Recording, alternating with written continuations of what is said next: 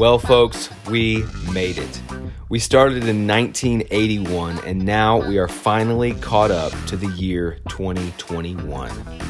You've heard all about my childhood, my middle school years, and my high school years. You've heard about my early girlfriends and my college life and my journey to Guatemala and meeting my amazing wife. You know all about my wedding day and my honeymoon and finding Jesus and finding my church and slogging through so many troubles and struggles. You've heard the birth stories of all three of my kids, and you've heard all the ups and downs of my business and work experience, and most importantly of all, you've heard some pretty amazing stories of my adventures in life with the people that I love the most. And now we have arrived at the finale. It's the year twenty twenty-one, and in this episode, I turn forty years old. Stick around, and I'll tell you all about it. I'm Jacob Slayton, and this is my entire life.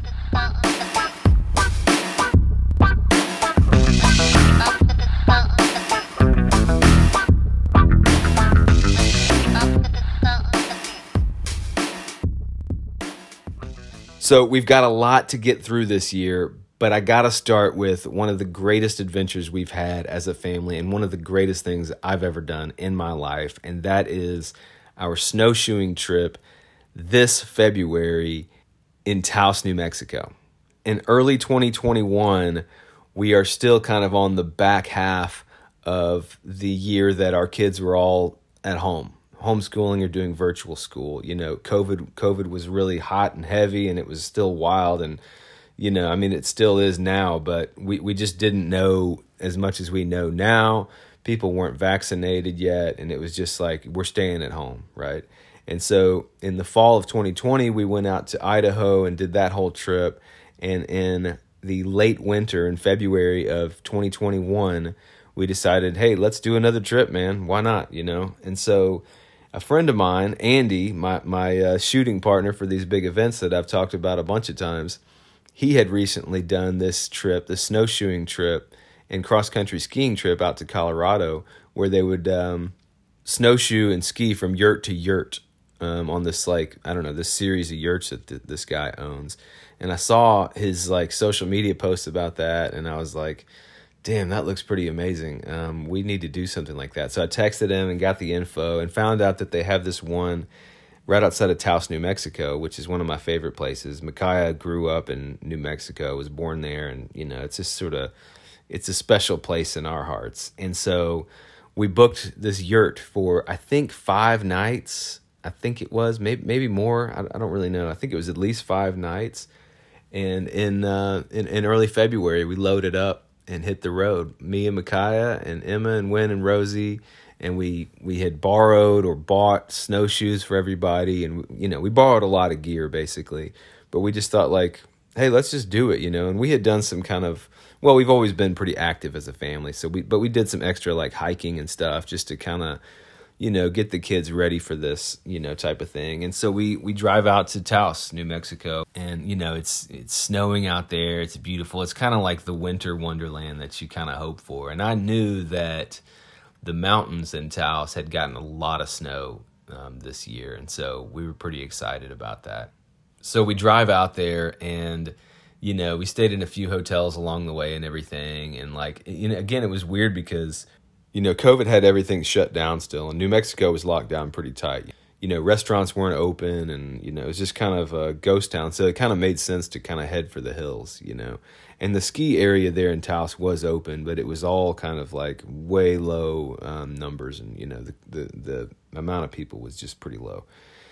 But we get out there, and we drive up to the Taos Ski Village, and basically what we were going to do was, according to the map and the information that we got, we were going to hike, starting from Taos Ski Village, two miles, a little more than two miles, straight up this mountain um, that shares a saddle with Wheeler Peak, which is the tallest mountain in New Mexico, which I've climbed a couple times.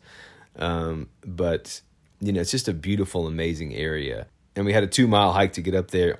All, like, the whole thing was snow, you know. So right at the very beginning, we, we get our snowshoes out, we get all strapped on. We all have, like, a backpack, and I had the bulk of kind of the the hardware, the hard hard goods, you know what I mean? And the deal with this yurt was there's no power up there, there's no running water, and there's no food up there. Uh, there is like propane and gas stove. There's a wood-burning fireplace in there, and there's propane lanterns inside, and that's it. So you have to carry all your food up there. And one good thing about it being in the snow is you don't have to carry any water because all your water is going to come from snow melt, um, and, which was really fun. I'll tell you about that in a minute. But so I've got, you know, everybody kind of has their backpack with all their, you know, personal items on it, you know, clothes, and, you know, it's winter, it's freaking cold. So you have extra clothes, jackets, and, you know, there's a lot of stuff. And everybody's carrying their own stuff. And Micaiah had, you know, some of the hardware, but I had the bulk of it because I had my backpack. And I also had this giant red duffel bag that, you know, I've been dragging around forever. And the duffel bag was just full of, like, all of our food, all of our just just hard goods. Like, we had extra water bottles and, you know, just cookware. We had, like, macaroni and just, like, boxes of, like, dry food. And for the most part, we carried a lot of, you know, dry or dehydrated foods. But we did also bring some, like, you know, bacon and, like, sort of those creature comforts and things that you want. You know, coffee and, you know, all these things. And we also had some games, and then people had, like, extra jackets in there and sleeping bags and all that to say, like, this duffel bag got pretty heavy. And my plan was I was going to um, strap the duffel bag onto this sled and drag it, you know, up the mountain. Because I had seen and, and read, and people say, like, oh, yeah, you got to pull a sled. Like, don't try to put everything on your back. Put it on a sled and drag that up. And so we had this, like, blue plastic, like one of those circular plastic, like, dish-style sleds um, that was really, like, cheap. I mean, it's like one of those dollar store things that we just kind of had laying around. And so we, we pack up all our stuff kind of at the base of the mountain, and, and we park the car and everything, and we get loaded up, and I've got the duffel bag strapped onto the sled. And I thought, like, you know, this this will be easy. Well, we get going up the uh, mountain, and, like, the first half of the hike up was one of the most fun things I've ever done. Um, it, it was just great. We're out there, you know, Rosie had really never even seen, like, a significant amount of snow before. And so it was so fun. You know, the kids are throwing snowballs, and, like, you're just out there. Like, as soon as you leave, you know, the parking area there in the ski village, you're basically just in the wilderness. You know, I mean, almost instantly you feel like you're really out there, and it's just beautiful. The trail was, you know, clearly marked, and there's, like, little creeks kind of running through, and there's just, I mean, it's like heavy snow, not a little bit of snow. There was like four to five feet of snow base at this mountain at this time. And so it was, like, crazy. And, and the first, like, basically the first mile of this trail was a little bit more well-traveled. Uh, and so the snow was packed down a little bit more. But as we got higher up on the mountain, it was it was loose, light snow, you know. Without the snowshoes, you fall into it, you know. And so we go, and it's it's the first mile, like I said, the first half was just amazing. It was so much fun. Me and Micaiah are just so happy, and we're looking at each other, and it's like, oh, we're doing something so cool with our kids. Like, this is an adventure that people just don't take. And I don't know, that it just felt so good and so fun. I just love doing that, you know, with her, and, and just sort of reveling in it all together. And I've got my um, Apple Watch tracking my hike, you know, and according to my watch, I was I had gone a lot farther than I really had. And that, that begins where we have some trouble on this hike um, because two things happened. Number one, when we get to the point... Um, Well, I'm I'm looking at my watch, and my watch is telling me that I've gone like one point eight miles, one point nine miles, you know, and I'm thinking, like, oh, this is easy. Like, we're almost there, because I know it's like a two point one mile hike to this to this place. And my watch is telling me one point nine miles. Sweet. Like, this is no big deal, you know, and it, it really hadn't even gotten steep or difficult. We just it was just fun. And uh, and I was a little disappointed because I was like, it doesn't feel like we're very far from the car right now. And what I realized later was, for whatever reason, my watch was way off, way off. Because when I when my watch said I had gone one point nine miles, I had actually gone like zero point nine miles. In other words, my watch had like doubled the amount of distance that I had actually traveled. And so I keep waiting for to kind of come around a bend, and like there's the yurt, right? And then we kind of like Micaiah's watch is different than mine, and it there was a little bit of confusion, and what we weren't kind of keep, keeping track. I mean, like the the map, the physical map that we had wasn't really making sense with my watch, and so I was like, what's going on? Uh, but it was still all good, you know. We're just like, well, let's just keep going. And then pretty soon, like the second thing that happened was, I didn't really realize this until later, but what happened was my sled had broken. This cheap, like, blue plastic sled had broken and cracked underneath, and it had it had become basically a snow plow because the front edge, like the sharp edge that had cracked, was just like digging and biting into the snow. And that's when pulling the sled got really, really, really hard. And so I started to slow down massively. And I was just thinking like, oh, it's the altitude and I'm just tired. And it had gotten steeper and the snow had gotten, you know, a little looser. So it was a little bit more slow going. And I just thought like, man, I'm just tired, you know. And in reality, it was this freaking sled that had broken and was creating a snowplow situation. And so because of all that, you know, I was I was pulling up the rear end. Like I was I was in the back. The kids were doing really great. Climbing strong. Wynn, Rosie, and Emma were all just absolutely super strong. And Micaiah was, was also feeling super strong and, and just kind of going for it. And so they were kind of going slow to kind of wait for me. And finally I just said like, hey, y'all just go on ahead. Just just hike all the way. Go at your own speed. Whatever feels good. I'm just going to be going slow because I'm having a hard time. So she's like, are you sure? And I said, yep, all good. You know, I got a bottle of water. I got I got a freaking sled full of gear, you know. So I'm good. Y'all, y'all hit it.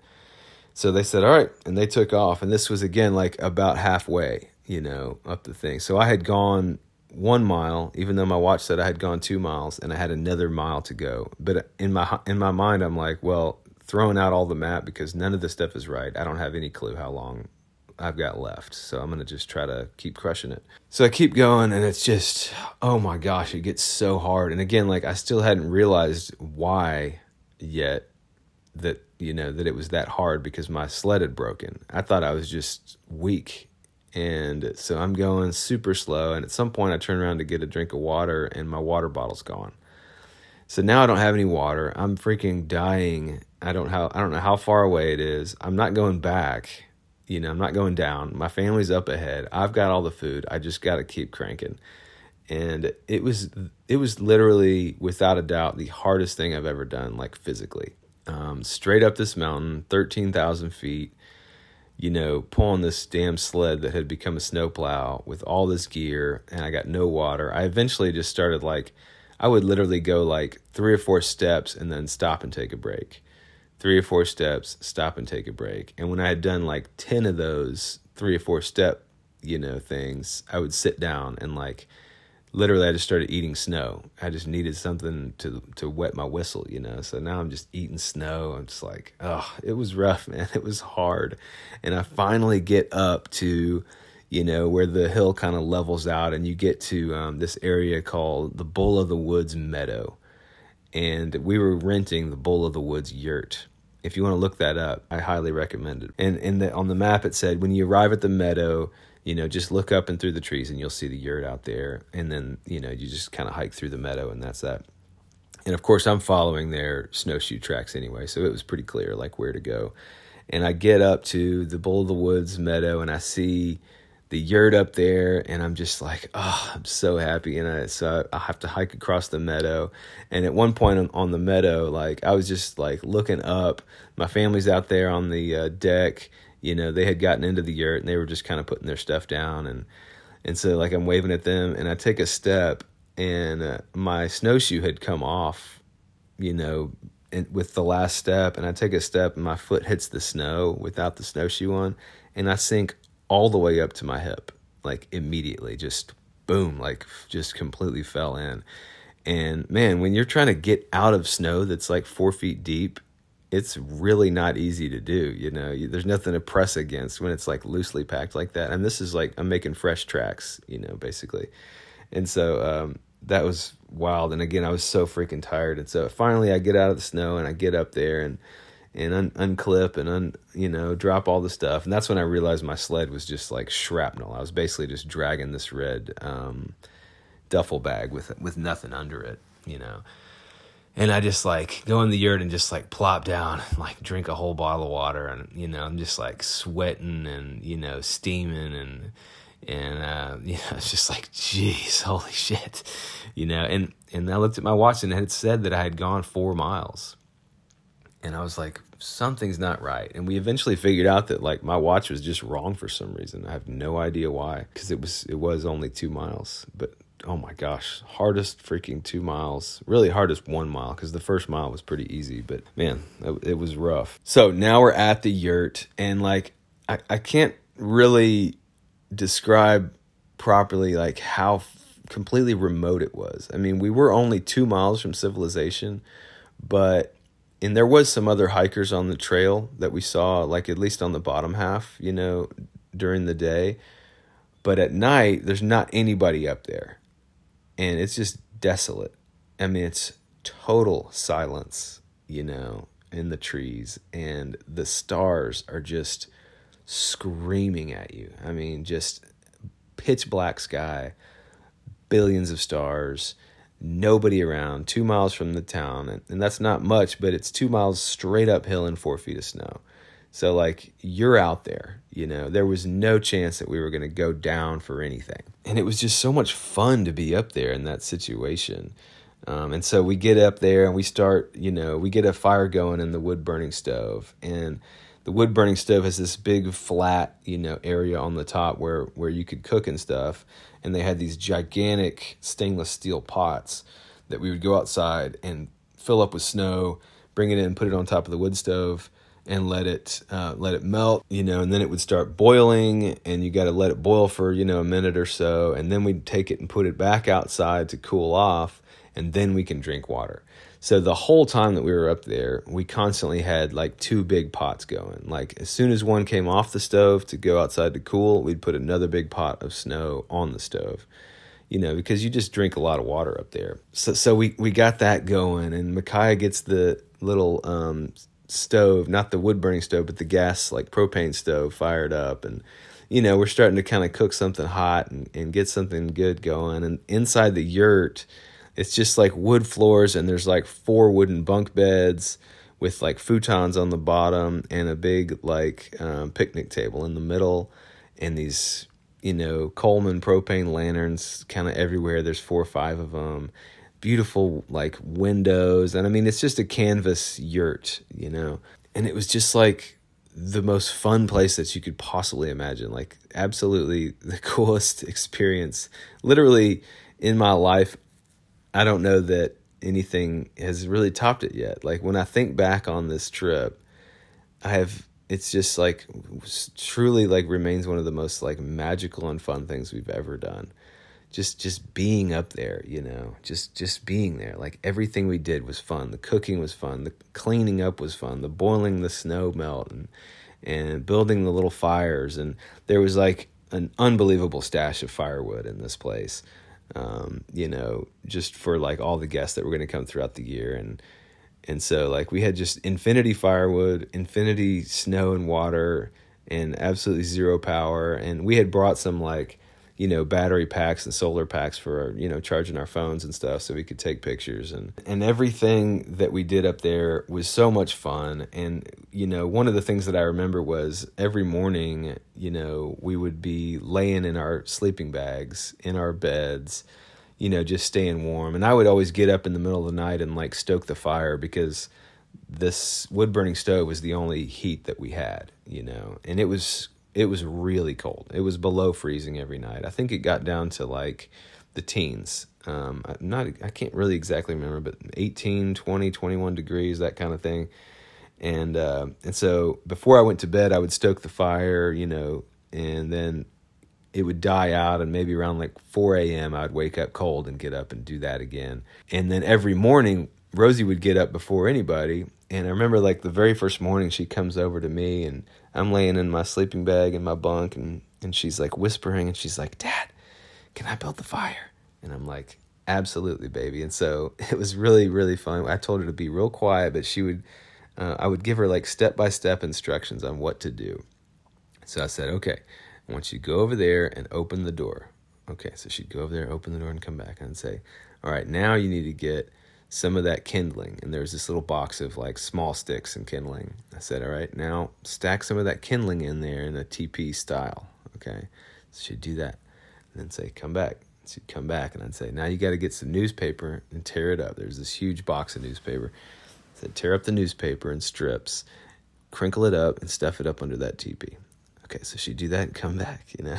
It's like this quiet, like whispering game and trying to keep everybody else asleep. And I look over at one point, Micaiah's just laying there in her tent or uh, sleeping bag, just like watching and smiling, you know, in that cozy, you know, like, you know how it is when it's cold outside and you're cozy. And And so then Rosie, I tell her, go back. Now you got to get the box of matches and light a match carefully and then hold it gently. I, you know, I made a, I always make a big point about fires. Like, don't, don't go fast. You don't want to throw stuff. You want to go slow, you know, reach in there slowly, light it carefully, and let go of the match and pull your hand out. So she lit the fire for us. And then she, she, you know, once it burned down a little bit, I had her add the bigger wood and, and like, so every morning that we were there from that first morning on, Rosie would build the fire for our whole family while we were still in our sleeping bags. And then when we got up, it was pretty warm in there, you know. And so she had so much fun, like, you know, just sitting in front of the fire and watching it and tending to it and stoking it. And it's like one of those, like, fire tending is one of those kind of ancient, you know, rites of passage. You know, it's like, it's just such an amazing experience. It's unlike anything else. And so it's so cool for me to just be laying in my sleeping bag and watching my girl like do that for us. And so during the day up there at the yurt, you know, we would strap on our snowshoes and just go outside and hike and, and sled and just play up there. And, you know, we didn't really see any other people. Like maybe one or two people kind of hiked through the area, but like it was just, it was our mountain for the week basically. And uh, and there was an outhouse outside, you know, and, and you know, you'd have to go out there to kind of do your business. And one of the funny things was they had a um, a toilet seat for the outhouse, but you kept it inside so it would stay warm. And so it was like on a little rope with a with a hanger. And so if you needed to go uh, do your thing out there, you grab the toilet seat from inside, you got to put your jacket on and your boots, walk to, out of the yurt, down the steps, across the snow, open up the outhouse, put the toilet seat down on the thing, you know, do your thing, and then bring the toilet seat back inside. And, and the kids just got a kick out of that, you know. It was so fun. And uh, it was just so wild. Like, one of the things I remember about that trip is, you know, if, if I had to uh, get up and use the bathroom in the middle of the night, um, you know, like, most of the time I would just, like, pee off the deck. Um, but... you know, sometimes I would just go in the outhouse just because it was fun to, like, have to go out there, you know. And even though it was, like, nasty, it's just such a wild experience to be, like, twenty degrees outside. And I'm in basically my pair of tights and, like, no shirt but, like, big winter jacket and, like, boots that you just kind of slip on in the middle of the night. And just, like, being outside in that environment is just such a bizarre, like, otherworldly experience, you know. When are you ever in that situation at thirteen thousand feet on four feet of snow at twenty degrees, just standing outside in the darkness? And I just remember, like, looking around and going, like, damn, you know, I've come a long way, man. Life has been freaking cool, man. And that's that's what my head thinks about, you know. And so I got to move on. The rest of that trip was just amazing. You know, nights of playing games, Scrabble. We've got this game called Quarto, playing cards, drinking hot tang. And Micaiah had this genius idea. I had bought a little, brought a little flask of vodka. And so we would make uh, hot tang with vodka in it, which Micaiah called Wu-Tang, which I thought was fantastic. And uh, just just hanging out and reading books in the... you know, in the yurt at night after the kids go to bed. And, and, you know, one of the things I'll definitely remember about that was, for some reason, I usually have a lot of music downloaded on my phone, but I had just gotten a new phone and didn't have much downloaded on it. But I did have uh, the Tom Petty's Greatest Hits album downloaded on it. So, you know, I always like to have music going. And so for that whole week, the only thing we listened to was Tom Petty. You know, it was just like a perfect soundtrack, you know, waking up and kind of cooking bacon and turning on some Tom Petty. And like that, that's always going to be the music for that trip in my head. Uh, and then two other fun things about that uh, trip to mention, really just one thing, was I had a couple of movies downloaded on my iPad. And so we were going to have a couple movie nights in there. And we watched two fantastic movies. One is kind of a special movie for me and Micaiah that we watched on our honeymoon. And our kids have grown to love it too. And that's the movie National Treasure, starring Nicolas Cage. Um, what a freaking great movie. If you haven't watched that movie with your kids, so, so good. Say what you will about Nicolas Cage, but I freaking love him. I think he's great. Uh, so we watched National Treasure in the yurt. And again, like, just picture this. Like, we're sitting on a futon. You got blankets and sleeping bags all over you. You've got a wood-burning stove going. You got one lantern lit for a little bit of light. And you're drinking hot Tang. And I remember, I think the night that we watched that, uh, I made some ramen just cause, as like a late night snack, just because I had some. And so we watched National Treasure. And the next night we watched another great movie, Secretariat, which like was just so much fun. Such a beautiful movie. And so those are just these special memories that I'm going to have and take with me um, of these like just family times, man. I think that was one of the most fun things about this yurt trip, was that it was just us, you know, it was just us. And we had so much fun together and, and playing games. And like, gosh, like if I could replicate that type of a vibe, um, just one more time, I'm going to be so happy about it. And the cool thing is I know that I'm going to do that thirty, forty, fifty more times, because that's what freaking life is about, man. So we had an amazing, amazing trip in the yurt, and there's so much more to say, but we got to move on. Um, and so we we pack up on the last day and hike down the mountain, and thankfully we had, you know, eaten up all of our food and stuff, and so going down was much lighter and easier, and I didn't have to drag a sled. And, and we get down, and we drive back home, and we get back to Arkansas. And what's crazy is about a week or a week and a half after we got back to Arkansas, Arkansas got the biggest snowfall we've ever gotten, I think, in Arkansas's like recorded weather history. Uh, we got two feet of snow in Arkansas, in North Little Rock, right at our house a week and a half after we got back from the yurt. And so it was just like the winter of snow, you know, like that's, that's how I'm going to remember it. And you know, everyone's going to remember that snowfall in Arkansas. It was unbelievable. I've never seen anything like it. We had one enormous snowfall when I was a kid, and I looked it up, and it wasn't as much snow as I thought it was. Uh, and this year, the twenty twenty-one snow was definitely more. And it, it's just, just looking out the windows, and it's February and it's cold, and you know how it feels when you're looking out the windows and the snow's coming down and it keeps on stacking up on the railings of your deck. And it's like, oh my gosh, there's four inches out there. And you look again a little while later and it's six inches and eight inches. And oh my gosh, is that, is that a foot of snow out there? And you go out there and you're looking at the weather and it's like, my God, we've got a foot of snow and they're predicting more. And it just keeps on coming until there's fully two feet of snow on the ground. And it was just like so much fun. And so, I mean, of course, like down here in the South, like that shuts everything down. Nothing's happening when there's two feet of snow. Uh, we can hardly deal with an inch of snow. And f- somehow we like never lost power or anything like that. And I had a bunch of firewood stacked up. And, you know, from the yurt trip, like my kids knew how to build fires even better. And so I kept the fireplace rocking all all winter that week. And And every single day we would just like bundle up and walk up to Crestwood Elementary School, which is just two blocks, you know, up from our house where, where the kids, you know, went to school and go to school. And, you know, we would just kind of, the whole neighborhood would kind of gather up there at Crestwood. And back behind the school, there's this great little hill that's kind of like the perfect, you know, sort of gradual sledding hill. And every day we would just go out there and, and sled, you know, and, and, you know, we'd bring, you know, drinks and lawn chairs and music and hang out, and, and the kids would just freaking have a blast, you know. And eventually we ended up like kind of building a little ramp out of snow, you know, so that we could really, uh, you know, up our sledding game and everything. And it was just literally, there was like three, maybe four days in a row of that.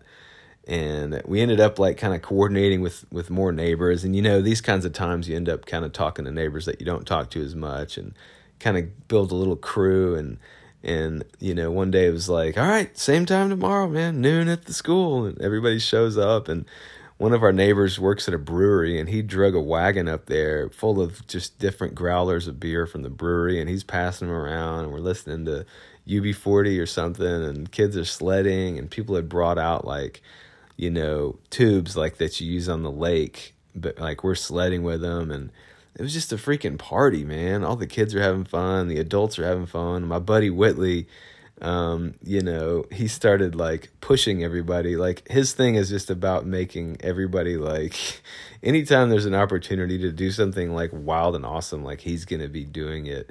Um, just because he likes to see what he can like pull off, I guess. And so he starts pushing people down the hill. Like he would run, he'll kind of like, you know, let his body go for the sake of the moment. And so he would run down the hill and like, you know, crash as he's trying to push somebody, and then just launch them off of this ramp. And I have all these great slow motion videos of, of that happening, and the adults were getting into it, and oh my gosh, it was so fun. And then after we finished sledding, you know, we'd walk back to my house and, and, you know, get the fire back roaring again, and, you know, put on a movie and, and eat some snacks, and just, just kind of have that fun, fun time that, that you want to have, that you dream about, you know, the, the stuff of memories. And so that was just um, an, an amazing, amazing experience. And just, I remember walking around the neighborhood and just like, just really taking in the beauty and the magic of like a major snowfall, and everything is so quiet and everybody's kind of settled and slow, and you kind of just settle in. And I just love that vibe of like, you know, you just get a different perspective on your world, you know, and the light looks different, and, you know, the, the wildlife acts a little bit different, and the squirrels and the birds kind of don't come out as much. And it's just such a beautiful, beautiful thing. Um, and so that's this this winter was the winter of snow for sure. Moving on from that, you know, it's starting to be springtime, and, you know, I'm I'm thinking about, you know, business and stuff, and, you know, people are, you know, the, the idea of vaccines are starting to come out, and it seems like things are going to open up, and And, you know, my Camp Ark business is really working, and I'm selling lots of maps and merch and and stuff. And, you know, I'm, I'm bringing back this Screw Misery brand that I had played with a little bit, and I'm doing like more graphic design stuff. And eventually I kind of open up my business to this bigger idea that I had had for years. And, um, and I wanted to just kind of expand on the things that I do. Where, whereas prior to this, it was kind of like just photography being my main thing, and the Camp Ark business kind of being the side gig. In April of that year, I kind of opened it up really big, um, at least like sort of theoretically, and I changed the name of my company from Jacob Slayton Photography L L C to Whatever Media Group L L C. And that was an idea that I had had for a while. I wanted to open it up, and uh, several years ago, maybe five, six years ago, I had written out this note where I kind of outlined my plan for expanding my business. And at the top of the page, because I didn't really have a name for the bigger thing, I just called it Whatever Media Group. And I was like, I'll I'll replace that name later, you know.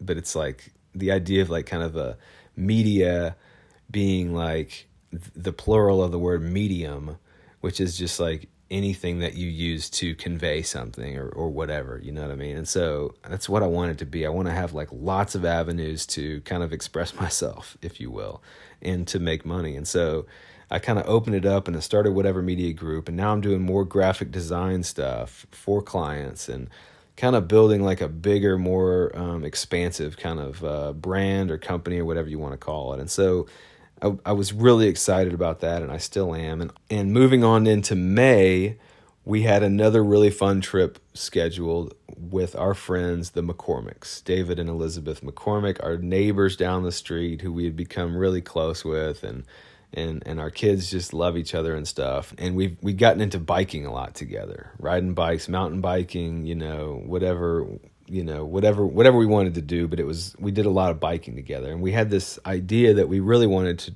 to ride, um, this trail called the Katy Trail in Missouri, um, or at least do like a chunk of it. And so we had been making plans and booking places and everything. And the Katy Trail is like this, uh, rails to trails, you know, system in, uh, in Missouri, where they've taken an old, uh, railroad and turned it into basically just like a really nice, um, like, Uh, crushed gravel, you know, pretty much flat bike trail or hiking trail, uh, and, and just for people to enjoy. And so we booked a trip out there, and we, we went out to Missouri, and we left the kids at Micaiah's parents' house.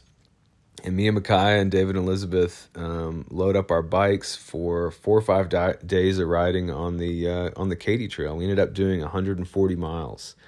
And it was just such a fun, awesome trip, you know, with new friends and kind of new place and, and new thing, new idea. You know, I had never done like a distance biking trip of any kind.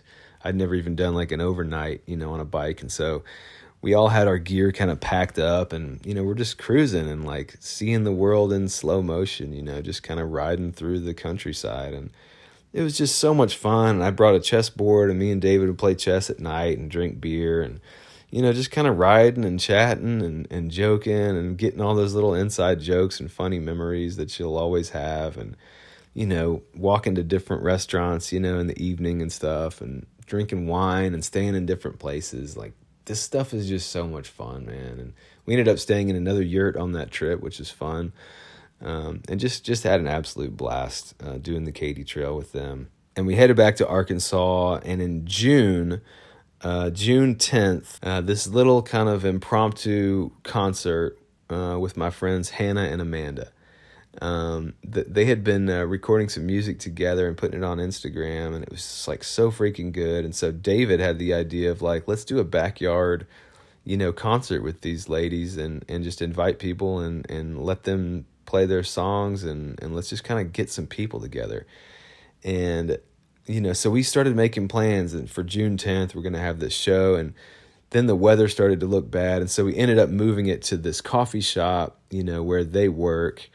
Um, downtown, the Fidel and Company, a great little coffee shop. And, uh, and, and we all kind of gathered for this show. And it was kind of like, in, in my mind anyway, like one of the first like gatherings that we did since COVID started, you know, a year and a half of not getting together. And then we get together for this little show, and, and like all these people kept showing up, you know, and they're selling beer at the show. And it was just like this freaking celebration of like, we're going to make it, you know, and these, you know, Hannah and Amanda play these just beautiful, like, songs that are just, like, inspiring, just the beautiful voices of two women just absolutely singing their hearts out, and it was just beautiful. And I remember looking around at that, at that little event, and, you know, I'm just thinking, like, everything's going to be okay, like, I feel like we're going to get out of this, like, maybe some things are coming back, you know, and it was just, like, an inspirational, like, moment for me. Um, where it felt like we were turning the corner, you know, whereas like twenty nineteen was just terrible, and twenty twenty was, you know, kind of half and half, and twenty twenty-one is starting to feel pretty good, you know, and we've got this little church kind of coming together, and, you know, we're we're kind of getting it together, you know, things are coming back, and I was just excited. And then a week later, um, I, I get some really, really terrible news. Um, My buddy, uh, my buddy Fat calls me. Uh, I call him Fat. I've talked about him before. Fat calls me up, and um, he goes, "Hey, man." And I could tell we we talk a lot, and it's always generally like joking and silly and stuff. But he calls me up and he goes, "Hey." Uh, he had this serious tone of voice, and I was like, "Oh shit, you know, something happened." Um, and he said, he said, "Man, I've got some bad news." I said, "Okay," and he goes, um. He goes, earlier today, um, our friend Zach Thixton was flying. He he he was a pilot, um, kind of a just a hobby pilot, and he had been getting into flying again since COVID. And he was on a flight today, and um, and he crashed and he died. Um, and so I'm just calling to tell you that. And it was like, oh my God, what? Are you kidding? And, um, you know, I, I don't know if I've mentioned Zach on this podcast yet, but um, he's a guy that I've known since high school and been close with, and, and gone to, um, you know, he's been in men's groups with me and gone on men's retreats together and just fun trips and so many concerts and, and, you know, college and, and just life and, and, um, you know, at this point, you know, we uh, we hadn't hung out for a little while, but we would we would call or text each other. You know, we would text about once a week or so, just silly, funny things, or we'd talk on the phone every month or so, and, and hang out every now and then. And you know, um, he's just like such a good guy, like so um, genuine and so funny and, and fun and always cracking jokes and always making people laugh and smile. And I and then I find out that he died, you know, and I think he was only thirty-seven or thirty-eight years old. And um, and he left behind uh,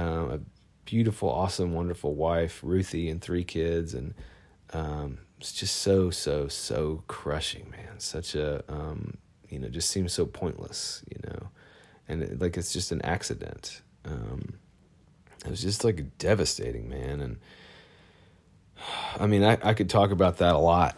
Um, But, you know, for the sake of this podcast, um, it was just really sad to lose a friend, you know. And and during that week, you know, I, uh, you know, as you do, you kind of go back and you read old text messages and listen to old voicemails that you might have and read old emails and look for old pictures. And I, I had searched and found all these great old pictures of me and Zach from the years and texted him to Ruthie and just said, like, hey, like, gosh, I, I can't even imagine. Um, and I don't have any words for you, but maybe you'll enjoy looking at these pictures that you've probably never seen before. And she was really thankful, you know, that I shared those picture pictures. And, and she said, you know, uh, I'm glad you contacted me because, you know, I want to ask if you'd like to be a pallbearer for the funeral. And I was like, oh my gosh, you know, um, I, I would, I would be honored to be a pallbearer, you know. Um, like anything I can do, I would love to do, and I would love to be a pallbearer. So, you know, that was special for me to get to serve as a pallbearer at his funeral. And gosh, it's such a strange thing, you know. I'm sure some of you guys have, have lost a loved one, and you've, you've maybe even lost a friend or somebody that's young and unexpected. And um, it's just such a strange thing, you know, to to carry, you know, my friend's casket, you know, with, with some other good brothers, you know, um, and pick it up off of the, uh, off of the rack and put it in the back of the hearse, you know, just carry his weight a little bit.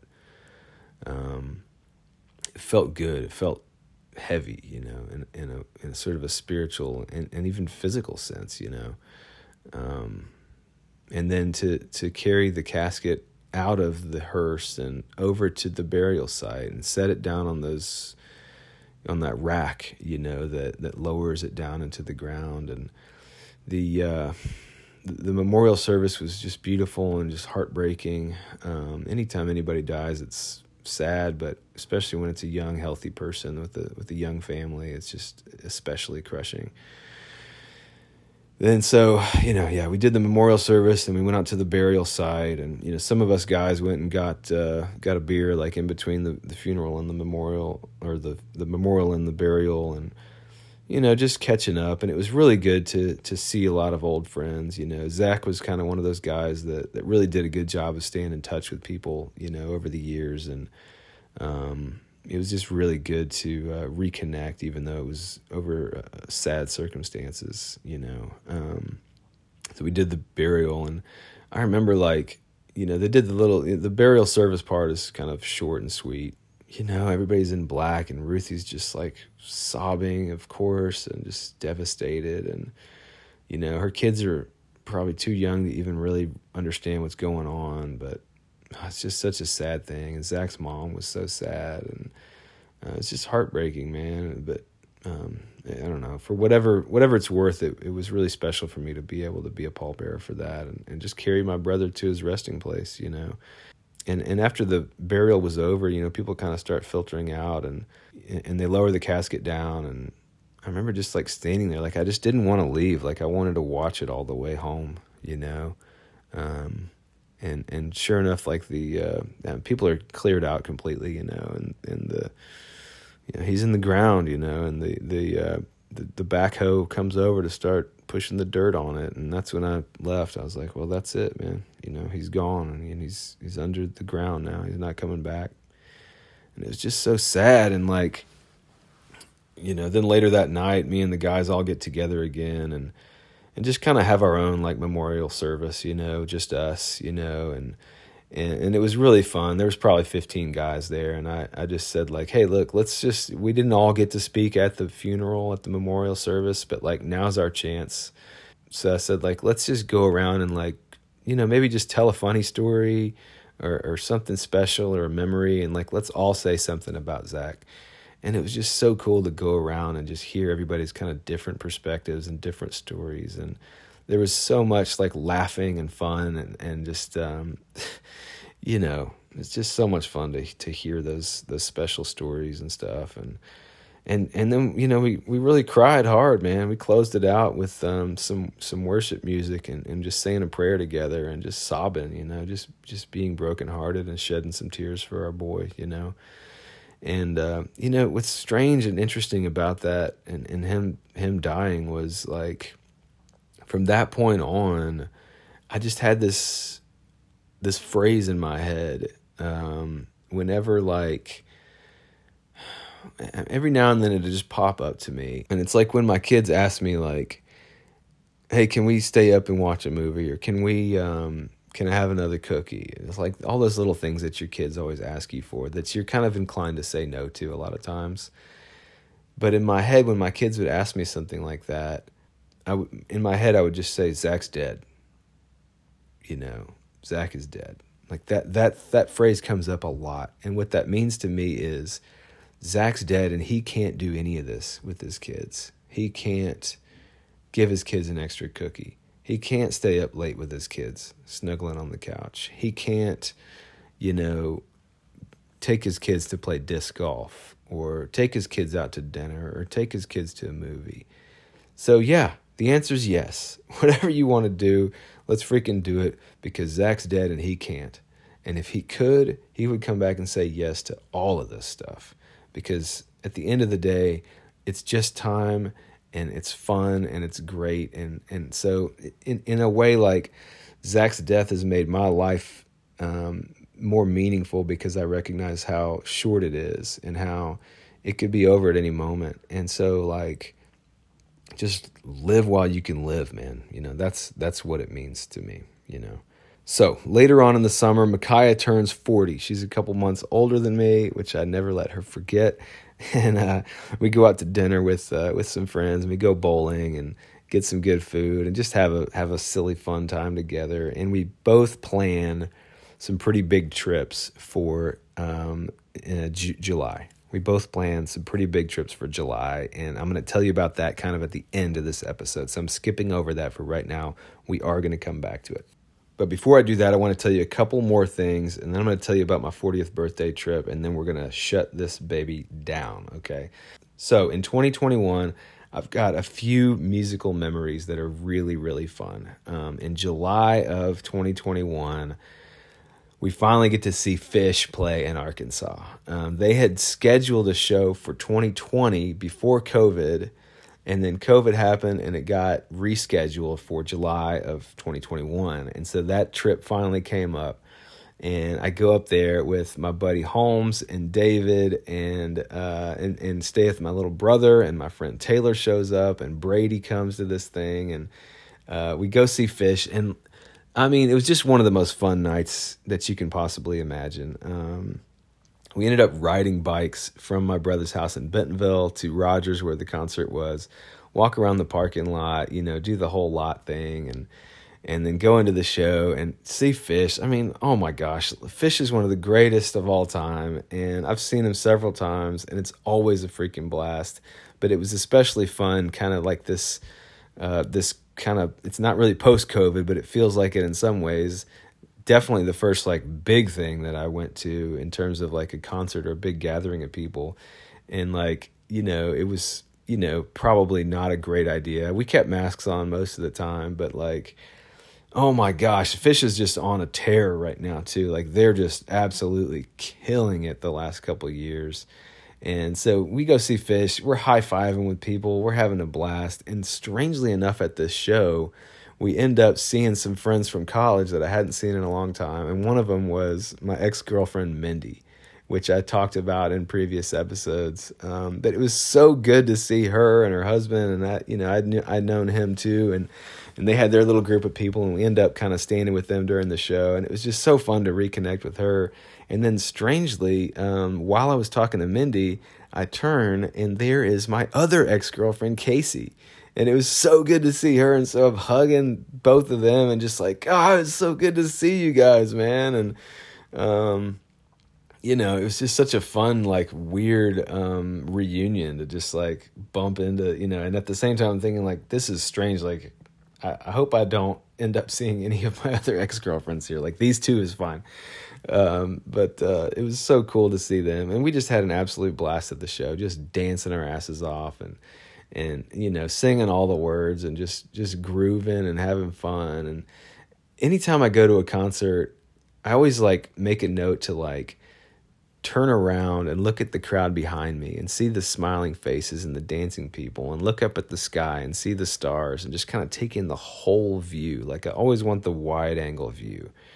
Um, and I, so of course I did that, and just, it's just beautiful and amazing. After the show, we ride bikes back to Scram's house. And, uh, I mean, just, just an absolutely like magical, magical fun time, you know? And then the next month in August, uh, we had another really fun concert. Lucinda Williams and Jason Isbell came to Little Rock, and my brother Scram and his wife Rachel came down for that.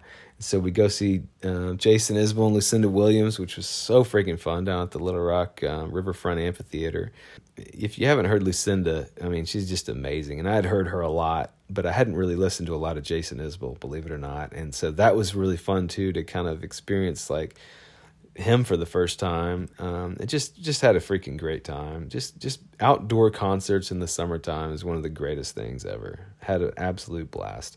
And then moving into September, I got to tell you another strange thing that happened that year. So it was actually late August. I did a photo shoot for um, a client, a really big client. I don't want to name names, but it was a really big client for um, a thing that people have heard of, but I'm not going to, I don't want to sell anybody out here, but it was a really good like two day shoot up in Bentonville um, for this, this big sort of thing. And uh, long story short, there was a lot of miscommunication that happened, and you know, basically I had like a schedule for each of these two days of the shoot. They had hired me for two full days, and I had a schedule. And for whatever reason, the producer of the shoot wasn't going to be there in person.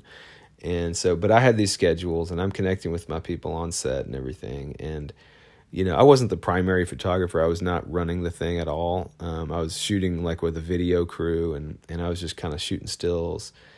And basically like, the very first thing that happened on the very first day was that it was clear that our whole schedule was like out the window, but the video crew's filling in time and shooting stuff anyway. And like, you know, some things were happening, but most of it wasn't. And so they were kind of calling audibles and doing different things. And so since they hired me to shoot for two days, I just, I just shot everything, and I did everything. I shot whatever they were shooting, you know, again, I'm not running anything. I'm just tagging along with the video crew.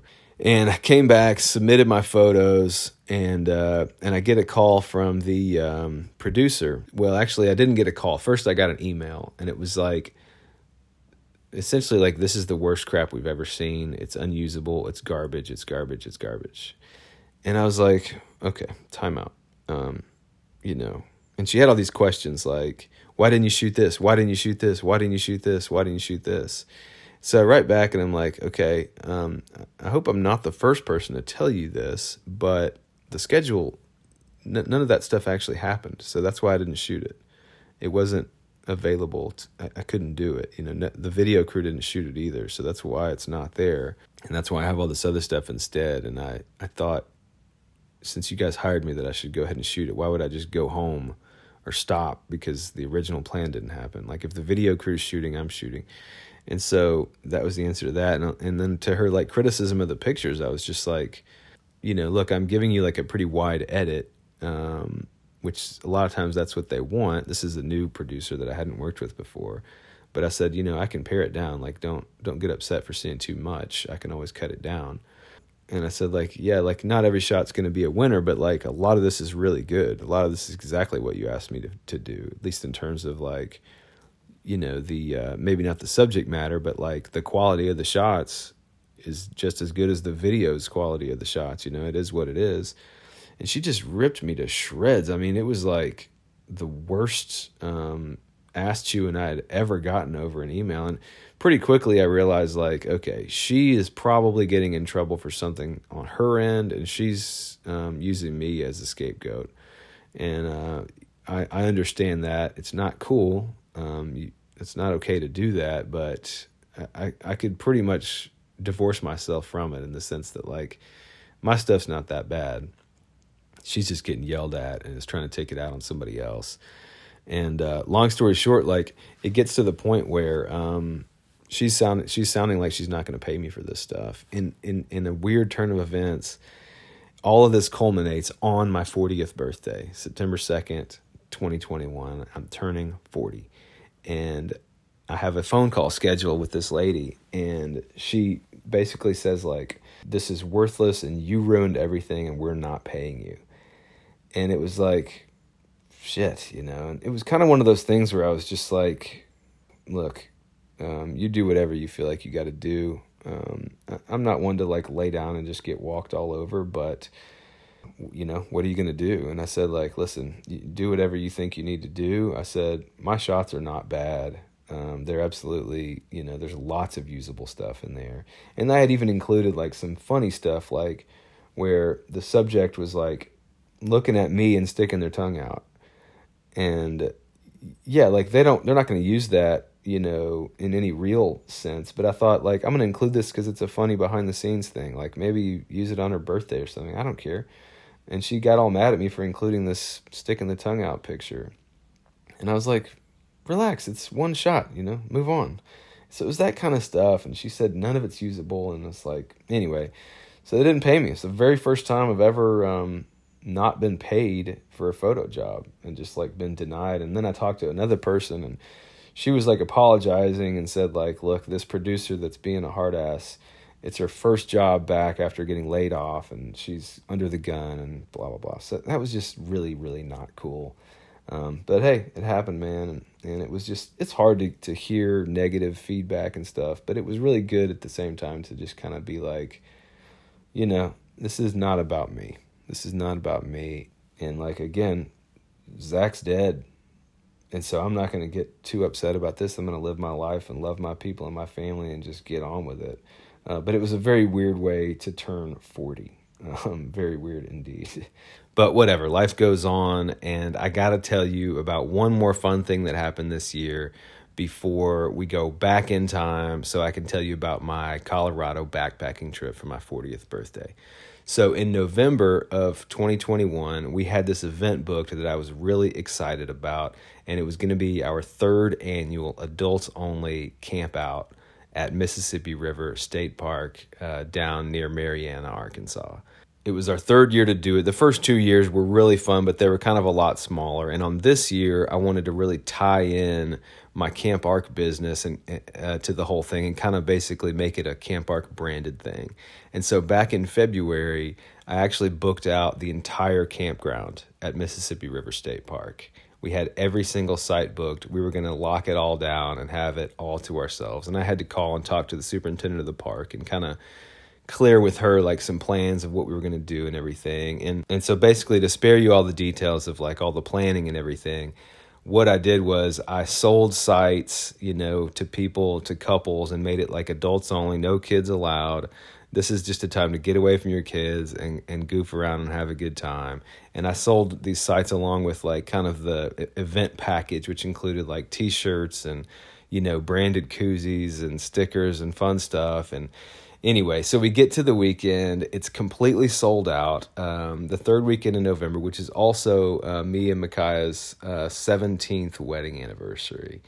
And, I mean, it, it was just so fun for it to all come together and just happen so perfectly. And we were worried about the weather, but it kind of it cleared out, and it was just going to be nice. It was going to be cold. And I had basically, like, all of my friends come down for this thing. Um I mean, it was just so much freaking fun. to like, well, me and Micaiah got there one night early to just kind of be there and be set up and check in and all that stuff. And so we had our first night there. That was, it was fun to just kind of hang with her. And then the second day, like in the afternoon, people start showing up and, and, and showing up, and more people are showing up, and trailers and campers are pulling in, and people are setting up, and they're getting excited. And it was just so much fun for me to have the whole campground all to ourselves. And so that first night was just a blast. People were coming over to my campground to like check in with me and get their like loot bag that they had purchased. And now people are wearing my shirts and they've got my hats on. And it was just so much fun to see like just something come together, just to produce something that was big and fun. And, you know, again, after COVID and, you know, for so many people, like we just haven't done stuff like this yet. And and it was just so good to just get back together and kind of be outside in this environment just for the purpose of like celebrating and having a good time, you know. And so Friday night was amazing. We just clowning around. I'm seeing old friends I haven't seen in a while and reconnecting with people and just hugging and hanging and, you know, having drinks and cooking good food at the campfire and and just having a blast. And then on Saturday morning we had um, like a, I mean, I had this like schedule of events that, that was just really, really fun. We had a yoga session with our friend Maddie, and she did this amazing job, um, you know, with the yoga, and people were walking out of the yoga and you could just see on their faces, they were like, oh, that was so good. And a friend of mine came up to me and she was like in tears. And uh, I was like, hey, you all right? And she was like, that was just the best. Like, she was like, this is exactly what I need. Thank you so much for putting this on. I was like, oh my gosh, give me a hug. This is great. It makes me so happy that you're happy, you know? Uh, and that was just kind of the vibe, man. People were just freaking having fun. And, and I just spent the whole weekend like cruising around on my skateboard around the campsites and just stopping and checking in with people and saying what's up. And you know, um, kind of meeting some new people that I didn't really know. And it's just so great. And then Saturday afternoon, we had a bago tournament, which had become kind of a tradition of these um, adults-only weekends. And there's all these people. I mean, I think I had almost seventy people there at this thing. And so, like, almost everybody played bago with, like, a partner. And so we had to build this bracket and make it all happen. And, and uh, my buddy Whitley kind of took over and, and sort of helped organize and get the event, you know, the bago thing going, because I was a little bit overwhelmed with that part. And we get it going, and me and Micaiah are on a team, and we win our first game, and, you know, we, we wait for our second game to start, and we, we get to our second game, and we win that. And long story short, we get down to the final two, us and this new couple that we didn't even know. Nobody there knew. They just showed up on a whim, and they were super cool, the Parkers. And it's us versus the Parkers for the championship, you know, and all the people are gathered around. We got music playing. Everybody's laughing and, you know, heckling and having fun. And me and Micaiah end up winning the whole damn thing, which was, like, so fun and ridiculous. Like, I was not expecting to, like, organize a bago tournament and then win it, you know. Uh, so, and I had originally thought, like, I'm going to get a trophy, like a big dumb trophy to give to the winner. And I'm glad I didn't do that, because I would have had to, like, give it to myself, and it would have been just dumb and funny. Um, but that was just so much fun, man. Again, just, like, being with my lady, laughing, having a good time, playing bago, and, like, just being outside and just celebrating life, really. And, and then later that afternoon, we had the thing that I was the most excited about, which was uh, live music from this band, the Gravel Yard Bluegrass Band. If you haven't ever heard of them, look them up, the Gravel Yard Bluegrass Band. They're incredible. Uh, my friend Chris Denny is the lead singer, and he's so good. Oh, my God. He's so good individually on his solo stuff, and he's amazing with this band, and the band is super talented. And it's just like this kind of good time, down-home bluegrass band. And so they set up on one of our friends' tent pads, and they had a P A system, and you know, everybody kind of gathered around and set up their camp chairs, and people were still playing bago, you know, off to the side, and just, you know, there was people dancing and just hanging out, and, and it was just, the whole vibe was everything that I wanted it to be, man. And, and the, the boys from the Gravel Yard Band just, and, and lady, the one lady, the banjo player, who's in, incredibly good, they just gave us a freaking damn good time. And one of the really fun things that happened at this event was this couple that showed up that I didn't know. They were friends of my brother's. They actually had gone on a hike earlier in that day, and they had gotten engaged that day, um, which was, like, so freaking cool. And, and they came back and, like, told my brother, and I was like, oh my God, that's amazing. Like, they're always going to remember this trip because of that. And uh, and so about halfway through the Gravel Yard show, I walk up to uh, Aaron, the bass player, and I say, hey, man, there's a couple here that got engaged today. So if you could, if you like, you know, maybe have a love song or something that you could dedicate to them, you know, and just say something about that, that would be, that would be fun, you know. And so he was like, all right, cool, cool. And so, you know, the very next song, they're like, hey, uh, so we hear that um, there's a couple here that got engaged today. You know, who is it? And they sort of stand up and wave their hand. Everybody cheers for them and everything. And and they, they say some funny stuff. And they end up playing the song, That's How I Got to Memphis by Tom T. Hall, which is a great, great, like, love song about just doing whatever you got to do for your lady, you know. And so that was just, there's like these memories are being made, you know, and it was just so much fun. They played an amazing show, and they, they broke their stuff down and everything. And then that night, because it was like Thanksgiving was the following Thursday, we decided to have like our Friendsgiving, like the big Thanksgiving dinner with friends there at the campground. Um, my buddy David had made a turkey, and Micaiah had made all these sides and fixins, and other people were contributing stuff. And I mean, it was a proper, like, Thanksgiving meal. It wasn't like a camping version of a Thanksgiving meal. It was a legit Thanksgiving meal. And people were bringing stuff over to our campsite, and we had this like potluck style Thanksgiving with like literally everything that you would expect to have on a Thanksgiving table. I mean, we had like pie and dessert, you know, cranberry sauce and green beans and turkey and dressing and all this stuff. And oh my gosh, it was so freaking good. And I'm just sitting there, I'm like cold, I'm tired, I'm, you know, buzzing and just stuffing my face. And and then like, sure enough, like people sort of start to gather. And that was one of the fun things of this event was like people would just kind of show up at each other's campsite, you know, in the evening and just kind of hang out for a minute. And so we had a big fire going, and, um, you know, people were just kind of showing up. And And sure enough, after a while, there's twenty people at my campfire, and we're laughing and talking, and just kind of the roar of the fire and the and the chatter and the laughing. It just made me so happy. And I was talking to my friend Cora, and uh, you know, and I, I realized like, oh my gosh, I'm freaking tired. Like it's been a day, and uh, like I look around after Cora and I f- finished talking, and I was like, nobody's talking to me right now. I'm about to go lay down in the camper, and I go in the camper. It's eight o'clock at night. And I freaking crashed. Like I was dead to the world. Ended up just sleeping for two hours. Woke up again at ten and came out and, and uh, you know, hung out a little while longer. But like, I mean, that's my kind of day where, where you're so freaking tired at the end of it and just um, exhausted in the best possible way that you just crash. Um, and, and it was just such a fun, fun event. Everybody was so happy Uh, with it. And I remember waking up on Sunday morning, uh, or maybe it was Saturday morning, but I woke up one morning and I sort of walk out of the camper and get a cup of coffee. And I, I just like shout to the whole campground, good morning, everybody. And like fifteen people from across the way, like turn around and they're like, good morning, Jacob. And it was, I was like, it's just so cool to like have this whole place to ourselves and not be bothering anyone. And and so, you know, it, it was just an amazing, amazing time and, and just a great way to kind of bring in like the fall, like holiday season and all that stuff. And uh, anyway, so moving on from there, um, the rest of the year, you know, just kind of has gone the way that, you know, you want it to. You know, it's been pretty good. You know, it's been pretty good. But before I wrap this up, I got to go back in time and tell you about our backpacking trip that we did in the summer uh, for my fortieth birthday.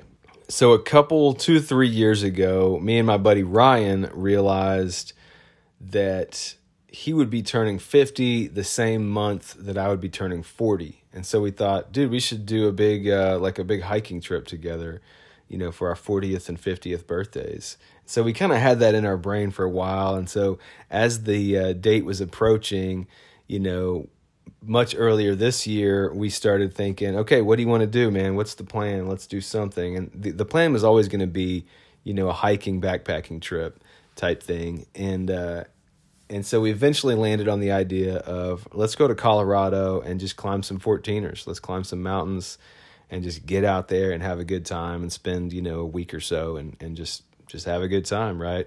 Meanwhile, Micaiah is also planning a fortieth birthday of her own, Uh, girls trip out to California, um, and they were kind of, they had that all figured out. And so we were going to do our own kind of separate things, you know, for our fortieth, which was really fun. But as the date approaches, the trip starts to come together, and and we start to kind of make the real plans. And it, it expanded from just me and Ryan to being me and Ryan, my buddy Holmes, uh, Whitley came, my buddy Barrett, um, and our friend Peyton came. Oh, and our friend Craig, Craig uh, from church, the guy that had just turned seventy a couple years before, the backpacking guru, the trip leader, the summit leader, um, the uh, the guru, right? Uh, so this is our crew, right? Um, and it's people's ages range from like twenty-four to like seventy-one, I think. Uh, so it was fun. It was a really good group of people and all really close friends of mine. So we pack up the cars, and I actually had a photo shoot in Phoenix uh, for the week like prior to this. And so what I was going to do was I was going to fly from Phoenix to Denver, and I was going to meet up with my buddy Wes, and we were going to go see a concert, and then I was going to hook up with the Colorado group that was going to be showing up um, for the backpacking week. So I had like two weeks of just being out there, which was really fun for me. So I shoot the thing in Phoenix, which was great, fly to Denver, and uh, get an Uber to my hotel, and then my buddy Wes shows up and meets me at the hotel, and we go out to see this band called Goose. Um, at the Sculpture Park or Sculpture Garden or whatever it's called in Denver. And this band Goose I had been listening to a lot lately, and they're like this new sort of uh, generation of like jam band or like groove band that has been just absolutely crushing it lately. And I had uh, I had only been listening to Goose for a couple months, but I was so excited about going to see them. So Wes and I go see Goose in Denver, and it was just like unfreaking believable, man. Uh, bare feet on the grass, you know, outside in Denver. It's just a beautiful day, just perfect weather. And, you know, we're drinking uh, some Coors Banquet, you know, Colorado beer, and watching this band just of these, they're young guys, and they're just like sort of inspired, and they're just unbelievably talented. And, and they played this song, um, at uh, at the show, like towards the end. And really at this point in, in my listening to Goose, like I didn't really know all the songs, you know, at all. I didn't know the names of them. I was just kind of barely um, scratching the surface, mainly just watching whatever they had on YouTube. But they played this song like towards the end of the show, which I later learned is called Elmeg the Wise. And it was this like really long jam, maybe fifteen minutes long, uh, maybe more. But at the end, they kind of come back into this, um, chorus, like in this just beautiful moment of coming back together. And the line in the song that just really stuck with me was, "Keep my hands sewn on, Lord. I need them still." Oh, it's just beautiful, man. Keep my hands sewn on, Lord. I need them still. It was, it was just like such a cool like image of like a guy that's got some shit to do, like more work to do, man. Keep me together, Lord. I got things to do, you know. And that's what it started to feel like in me. Like after all the mess, after being forty years old or turning forty, and and just having um just the those troubles and struggles of life, it's like this inspirational song from this band of young people that are like, we got shit to do, man. I'm excited about it. It was just very like um inspiring to to feel that, especially on the edge of, you know, turning forty and just kind of looking at what's really, you know, the second half of my life, you know. So the whole Goose show is amazing, and that night I stayed at the hotel and said goodbye to Wes, and we had a great time. And then I, I had to um, take an Uber down to the train station, and I was going to get a bus from the Denver train station to, I think the town was called Walsenburg in Colorado. I had like a hour or two drive south, and I was going to kind of intersect with the group that was coming in for the backpacking trip. So that's what happened. I get off in Walsenburg, and I go get some lunch at Subway, and my guys show up like, you know, just twenty minutes after I'd gotten there. So it was kind of perfect timing. And we start driving up into the hills, you know, away from civilization. And we go up this road um, towards um, the mountain Blanca. There's a there's a group of three mountains in this area called uh, Blanca, Ellingwood, and Little Bear. And the plan was to climb all three of those mountains, but we had to go up this long, crazy, ridiculous off-road, dirt road, you know, up to the mountain. And we did that. We kind of climbed, we drove like halfway up with the group, and then we spent the night. And then the next day we get up and we, we, we throw our backpacks on, and we start hiking up, like deeper up into this, into this valley, you know, of these three mountains. And we get up there, and we found this beautiful spot next to this little lake and set up. And, you know, just just kind of, if you've ever been on one of these backpacking trips, like a lot of the fun is just the setup and kind of getting your your stuff together and your, your things kind of organized. And I got my hammock set up. I always love to camp in a hammock with a rain fly, and, you know, found the right spot for that. And then you're just eating dinner and kind of getting that going. And it was just fun to be with everybody, you know, especially for like me and Ryan's birthdays, you know, it was just really cool to have everybody up there. And I don't know if it was the next day or the day after that, but um, we get up uh, pretty early in the morning before dawn uh, to climb Blanca, uh, which is a fourteen thousand foot mountain there. And it was kind of, um, well, it was just one of these three mountains in this group. And I believe it's one of the tallest ones in, in Colorado, actually. But uh, but the whole group climbs uh, Blanca. And it was basically like an uneventful climb, you know, but um, it, it, it felt good, you know. I, I just love being in the mountains and climbing. And I actually was kind of sick to my stomach that morning because the night before, or the afternoon before, um, I had done a little bit of fly fishing in the lake, and we caught some lake trout. And uh, and we decided to cook them up because I'd been watching this show Alone, and I was like, I could be, I could do this, you know. Uh, and I know it's all about the fish, so we cooked up these lake trout, and it was just disgusting. Like I, it wasn't great, and I was like immediately sick to my stomach after eating it, and it, that kind of carried on through the night and into the morning. But I was like, whatever, I'm climbing the mountain, you know, it's not that bad. And you know, anytime you climb a mountain, um, generally like half the guys are gonna really, really hate it, and half the guys are gonna love it, and uh, and that's kind of how it was, you know. Um, but we all got up Blanca, and you know, had a great, great time, and I ended up taking a little bit of a different route because I just like to challenge myself in the mountains. I like to get my hands involved. If it's just walking with my feet, it can get a little monotonous and mundane, but if you get off route a little bit and start to use your hands, um, it just kind of awakens all the creativity and sort of the focus of your brain. And, and I just have so much more fun. It feels like I even have more oxygen, you know, at that. So I was kind of not really far off route, but I was just kind of doing some, some light, you know, scramble climbing, you know, over these little boulders, you know, just around the route. And we get up top, and it's just awesome and beautiful. And there was another guy up there that took a, a fun picture of us and, and everything. And so we climbed down, and uh, so the next day we wake up and we decide we're going to climb Little Bear. And Little Bear, I didn't really, I, I didn't do any of the research. You know, I'm I'm not as much of a research guy as I am just like, what's the plan? Let's do it. Um, but Peyton had done a lot of research on Little Bear, and Craig um, had had climbed all of the mountains in Colorado previously, so he he knew about it too. And we knew that Little Bear was going to be a little bit more dicey. It's a it's one of the more difficult climbs. It's much more technical. It's much more dangerous because there's a lot of rock falls, and it's just really steep, and there's like ropes involved, and it's just like another level of climbing. It's a, I believe it's like a class four climb. But I was excited, man. I was just super stoked. And so a few of us set out to go climb Little Bear, and a few of us decided not to do it. Um, but what happened was me and Peyton and Holmes and Barrett and Craig Um, get up to go climb Little Bear. And the very beginning of Little Bear, uh, once you kind of get up to hike up to the base of it, the very first section of Little Bear is this humongous section of extremely loose rock. Um, and every every year it snows on it, and then the snow melts and the rocks get loose. Like it's never really solid. And if you've ever been up in the mountains like this, you know that like Uh, there's not a lot of human traffic on these things. And so the rocks can be very, very precariously just kind of gently set where they are. And any little movement can, can cause a rock fall, you know?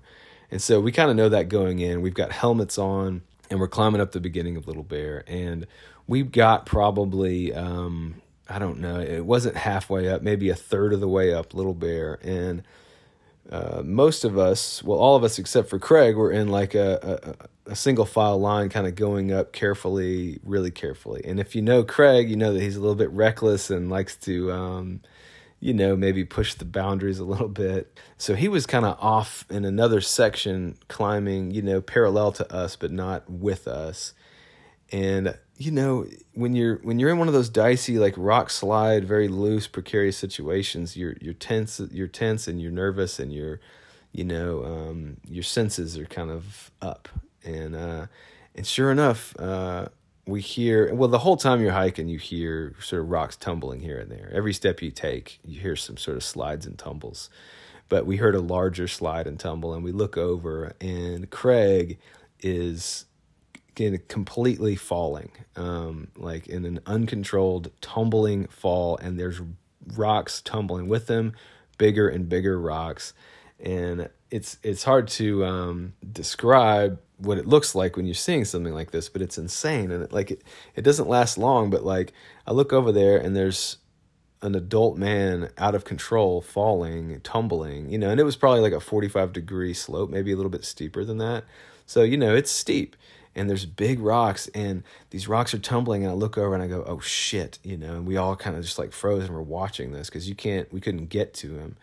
But, um, this big rock is tumbling behind him. And I saw that and it was just like, oh my God, oh my God. Like this trip is going to end right now. And like, we're, and literally, you know how you can sort of think a lot of things in a very short period of time during a moment like that. And I thought like, okay, what are we going to do? We're going to have to um, helicopter him out of here. Like if he breaks bones, we're not going to be able to hike him out. Um, we can, we're going to have to get him down this meadow and then hopefully a helicopter can come in. Somebody's going to have to hike out to get to cell signal, all this stuff. Craig stops falling. As, and as he stops, this big rock hits him right in the back, um, like hard. And it was like a big, like rectangular kind of shaped rock that, you know, we all estimated to be probably somewhere between like one hundred twenty and one hundred sixty pound rock. I mean, it was a huge freaking rock and it slammed right into his back and it ended up like pinning his, uh, he had this big fanny pack on his back, like a hip pack, and the rock kind of landed on that and it was, he was kind of pinned down with the bag. Um, and so I was like, are you okay? And he said, I'm okay. He's kind of just sitting there and I say, don't move at all. I'm coming over there. So he stays still. And uh, me and Peyton kind of make our way over towards him, like real quickly, um, but gingerly. You're just barely touching the rocks as you step across them. And we get over to him, and we kind of get him stabilized. And he ends up having to like unclip the buckle on the front of his uh, waist pack, and then he kind of gets out of the way. And as he gets out of the way, um, he kind of slips again. And Peyton reaches out and grabs his arm, and there's like the rocks kind of slid a little bit more. And it was like, oh my gosh, you know. You know, then we kind of settle down. We get his pack loose from the, the rock. And I actually took a picture of the rock with my shoe next to it, with my leg next to it, just so you could see the scale of the size of this rock. And it was basically the full length of my leg, but like big, you know. Um, so we're sitting there and it's kind of settled down. And Barrett and Holmes are still like, you know, where we had started. Uh, and they're just kind of watching like, are we okay? What do we need to do? And, um, And Craig said, well, you know, if you hadn't guessed, I'm done climbing today. Um, like, that's it for me, you know. And he had kind of set out with the idea, like, if this doesn't go well, I'm just out of here. I'm not going to push it, you know. And so basically what we decided was Barrett and Craig were going to walk down together back to the campsite, you know, and kind of take care of Craig. And he had a pretty good scratch on his back. And that me and uh, Holmes and Peyton were going to continue up potentially. And so what happened was Barrett and Craig left and me and Holmes and Peyton are still standing there and we're like, okay, well, what do you guys want to do? And it was pretty clear that like Holmes and Peyton were not, after seeing that, they weren't super excited about climbing Little Bear, but they could tell that I still really wanted to climb it because I was feeling like just really strong and really confident. And, and I just wanted to kind of see what, what would happen. I wanted to see what was in store for me. And I, you know, so anyway, we stood there and talked about it for a long time. And I said like, I, listen, I want to keep climbing. What do you guys want to do? And they're like, we don't want to climb. I said, okay, well, I'll I'll kind of, I'll just go on by myself. And they're like, I don't think that's a good idea. And I'm like, trust me, I'm going to be fine. I'm not going to push it. I'm just going to, I'm going to be extremely careful. And I'm just going to see what's around the corner, you know? And after talking about it for a long time, we decided like, I'm going to keep going. And they were going to go down, you know? And at this point I was just like, just inspired. Like I was just feeling drawn upward and, and I just really wanted to do it. And to be honest, I was kind of excited about the idea of, of climbing it solo. And in my mind, I thought like, I'm probably not going to climb this mountain all the way, but I do want to get to the top of this rock slide and climb along the ridge for a ways and kind of make my own route and see, see what I can piece together, you know, and just kind of have fun with it and, and, and kind of get the flow, you know? And so uh, that's what I did. I climbed up to the top of that rock slide, and I made it. And, and uh, I had a walkie-talkie on me, and I radioed down to camp, and I said, hey, I made it to the top of the rock slide. I'm going to climb the ridge for a little while and see what happens. And so I did. I climbed along the ridge line, and, and, and I just kept cruising. I just kept cruising. And the mountain starts to appear. You know, the summit starts to appear. And I'm going to pause right there because I'm going to pick up at that point um, along the summit ridge um after this next part of the story, and I'm going to share something with you that's kind of cool. Okay. So after my experience on Little Bear, which you'll hear about in a minute, uh, I come down and I realize that um, half the group is left with Craig because he just kind of needed to get down and, and um, you know, he was kind of done anyway. And some of the guys were kind of ready to go anyway. So it ended up that um, Peyton and Holmes had moved on um, that day. Since they abandoned Little Bear, they went ahead and climbed Ellingwood. And so when I got down, it was just Ryan down there, and it was just fun to just hang out with him by the lake and just relax and take it easy. And the other guys got back from Ellingwood, and they had summited and had a great time.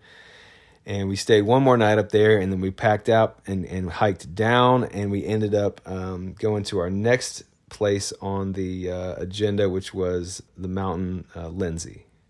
And so we, we drive over to this other spot, and actually we went into town and got some food at a restaurant, and, and went to a little grocery store and kind of stacked stocked up on some stuff, you know, beer and, and just kind of bullshit like that. And and we actually got like, we're walking around and we're kind of like, we need to celebrate these birthdays somehow. And so Peyton ends up buying us a cake that says like, happy birthday, Jakey and Rai Rai or something like that, something stupid. And we were like just laughing our asses off in the grocery store about that. Just like that delirious, like, tired, exhausted, you know, sort of climbing brain that's just like, all you want is like beer and cake and like Doritos, just like dumb crap. Like you just, you just kind of revert to like caveman mentality.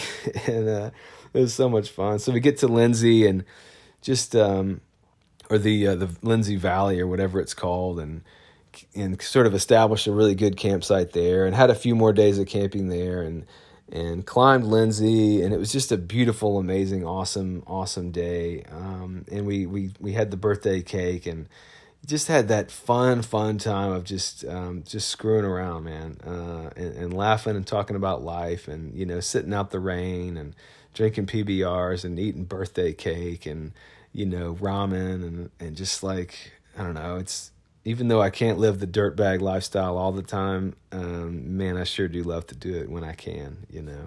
And really, like, over this trip, I was just, like, even more inspired to um, to climb more. Like, there's something about climbing mountains that um, I just feel, like, just so good about it. Um, it just inspires me so much. And so, you know, when I look forward to the future, um that's going to be something I'm going to be doing a lot more of. Um, I've done it in the past, and I can't wait to do a lot more of it.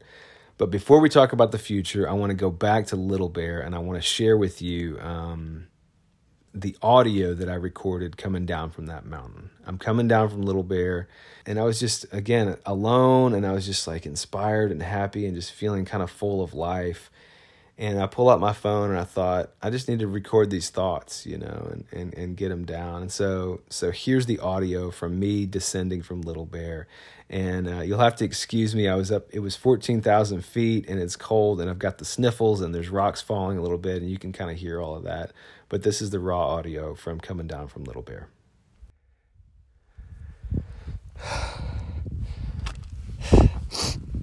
So I'm currently... Uh, descending Little Bear Peak in Colorado, and I wanted to uh, record some of my thoughts as I come down the mountain. And uh, so this is one of the most difficult mountains in Colorado, if not the most. I don't know if that's true, but it certainly seemed like it. And uh, I ended up soloing it. Not because I wanted, wanted to brag about it or anything, but uh, mainly just because I felt really strong and confident this morning. And uh,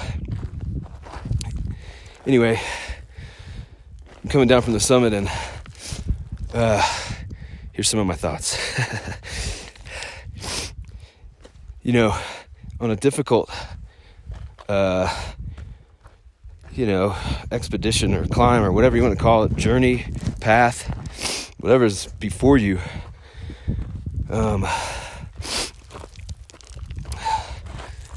sometimes, well, first of all, if it's difficult, then that means it's probably hasn't been done very much.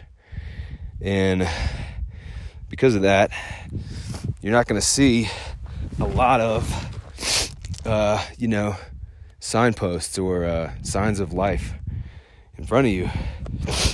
Um, but you keep on marching anyway, because that's the journey you chose.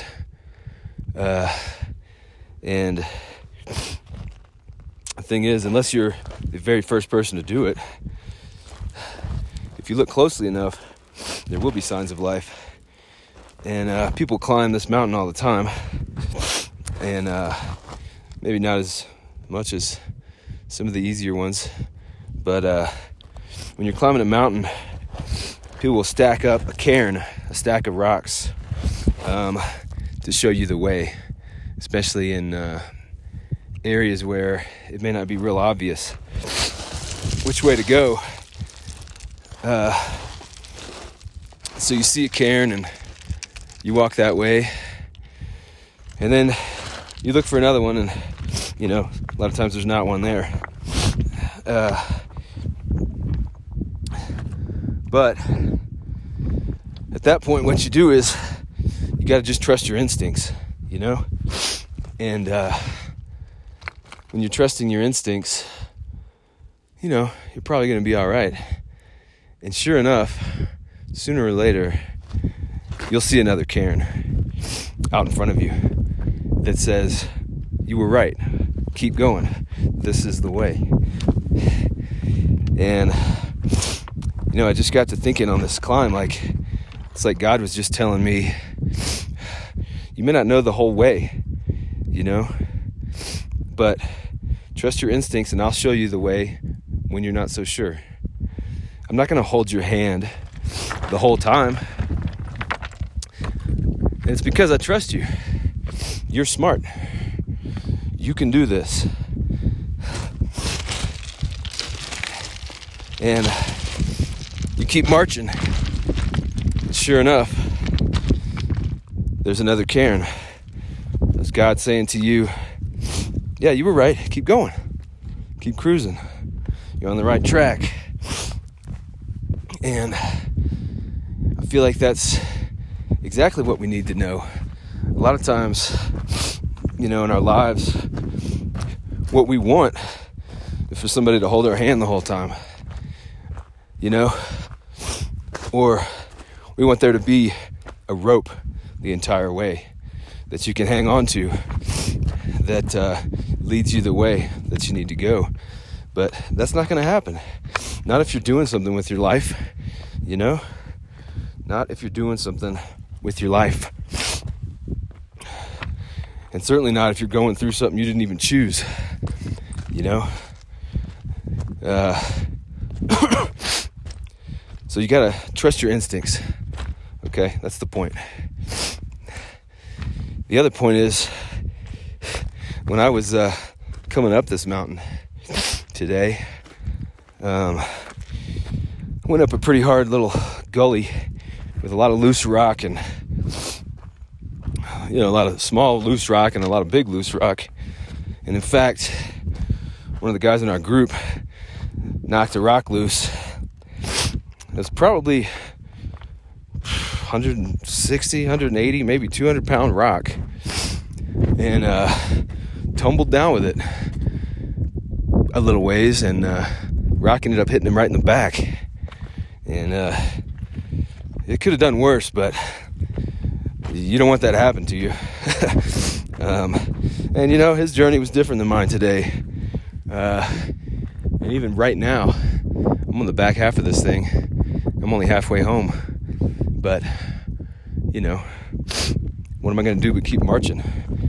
And uh, but I came up this uh, steep gully, and uh, it was it was dicey, you know, and, and uh, the group turned back at that point.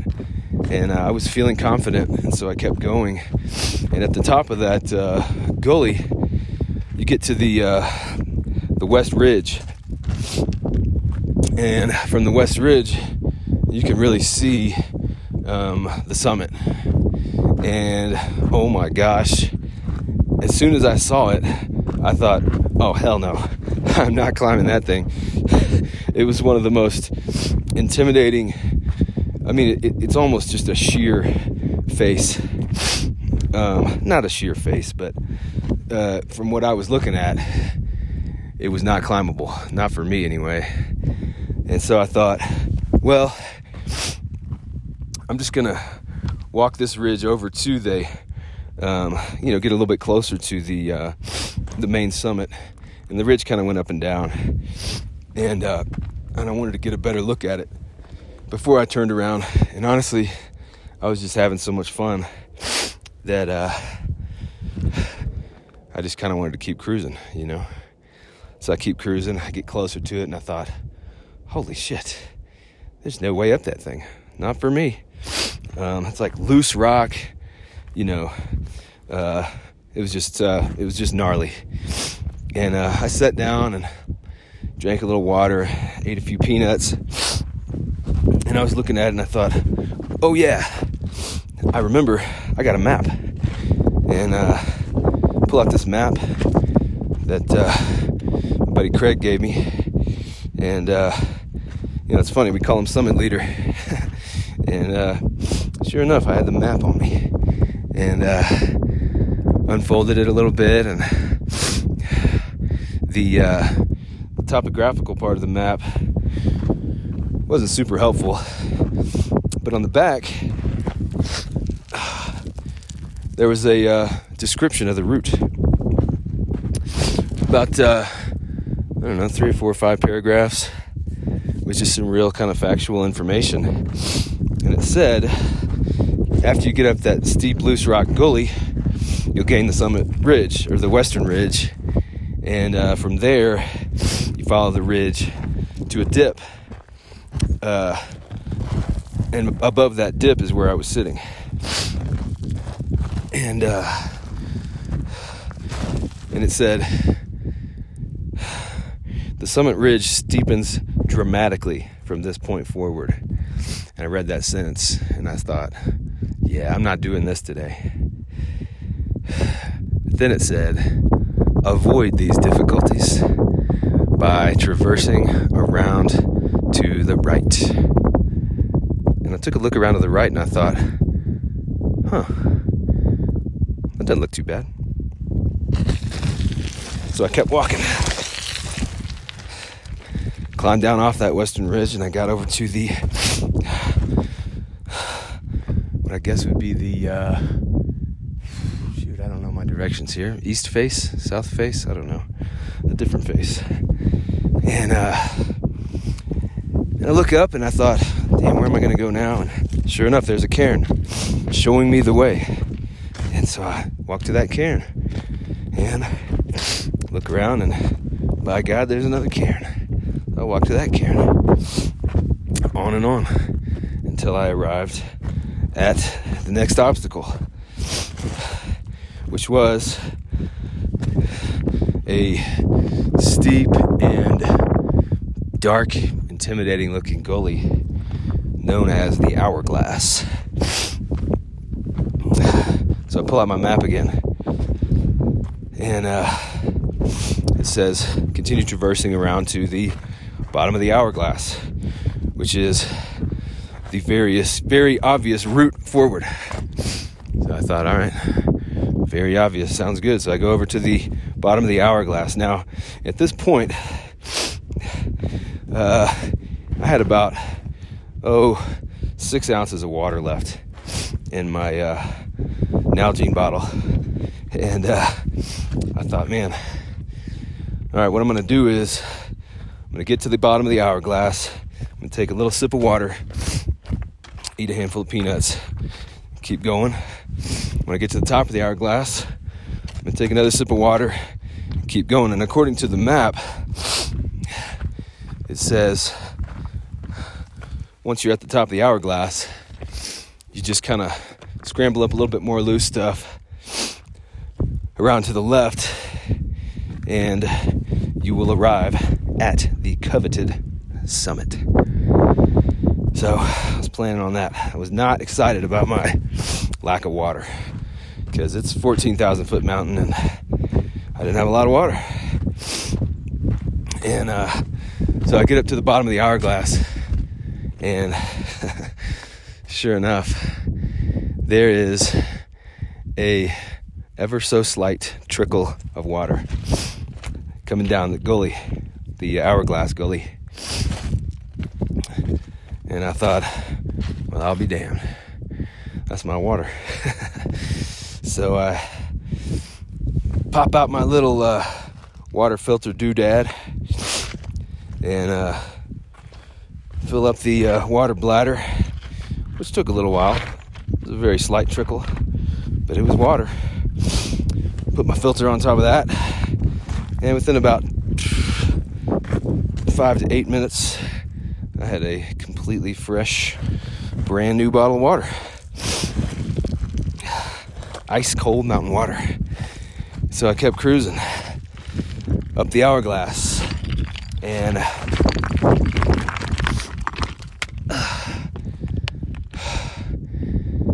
the hourglass was dicey, and I wouldn't have been able to do it except for this beautiful purple rope that led me all the way up. And so I climb the hourglass, and when I get to the top of that, I do what the map says. I scramble up, arrive at the summit. And the point is, I never thought when I was looking at that summit from the western ridge, there was no way I was going to do it. I was fully prepared. I had really made up my mind to uh, call it a good day and turn around and go back.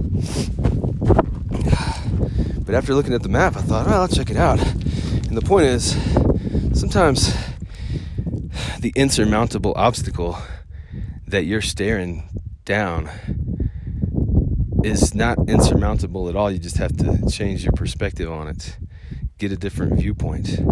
Read that sentence that says, avoid these difficulties by traversing around to the right, which is just good advice, right? I'm not trying to be a daredevil out here.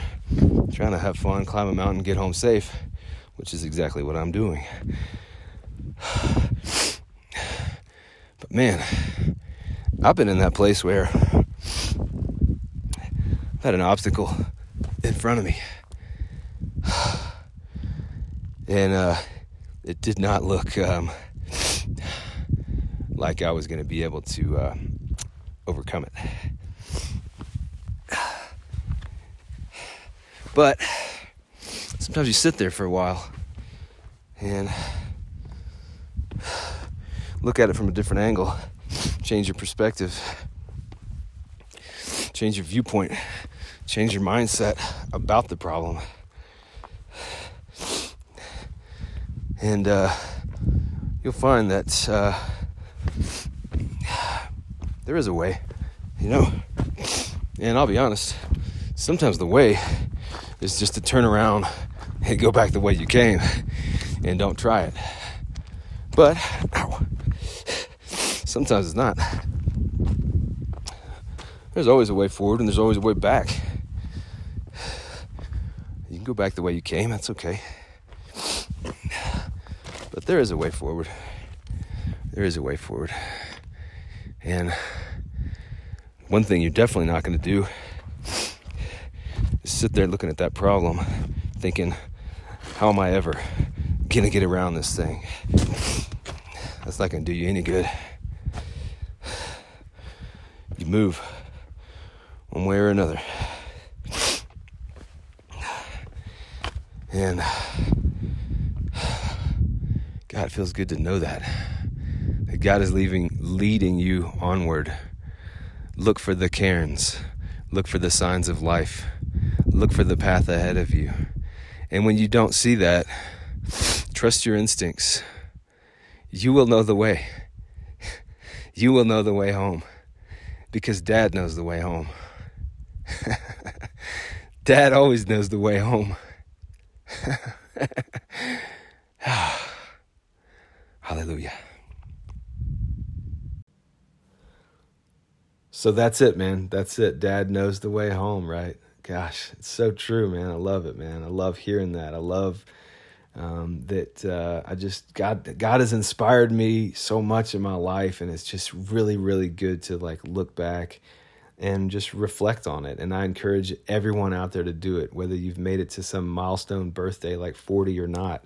Just look at where you've come from, man. Take a step back and look back over your life and look at what you've overcome and accomplished. Um, and for me, you know, I just look back at forty years of just ups and downs and victories and failures and mountains and valleys and amazing memories and, you know, painful scars and, and, you know, so like the question at this point as we're wrapping this up is like, so what's the point? You know, why tell this story? Why make twenty-five, twenty-six episodes of a podcast telling your life story?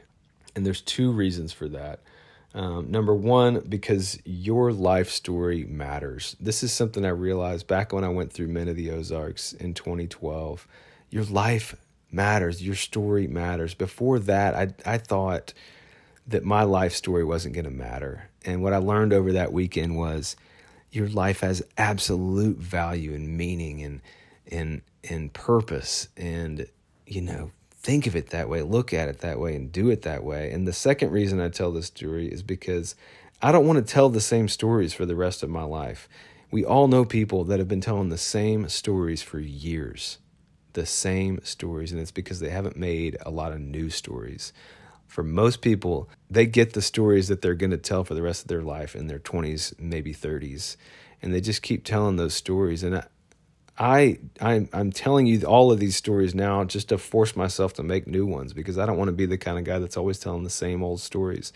I want you to hear the stories I got now and then catch up with me in a couple months, because I'm going to have new stories to tell you, man, about a life that is lived with purpose and meaning and value and, and, uh, just with wild abandon, man. Everything that you do has significance. Um, and, and it's your choices that make up the life that you live.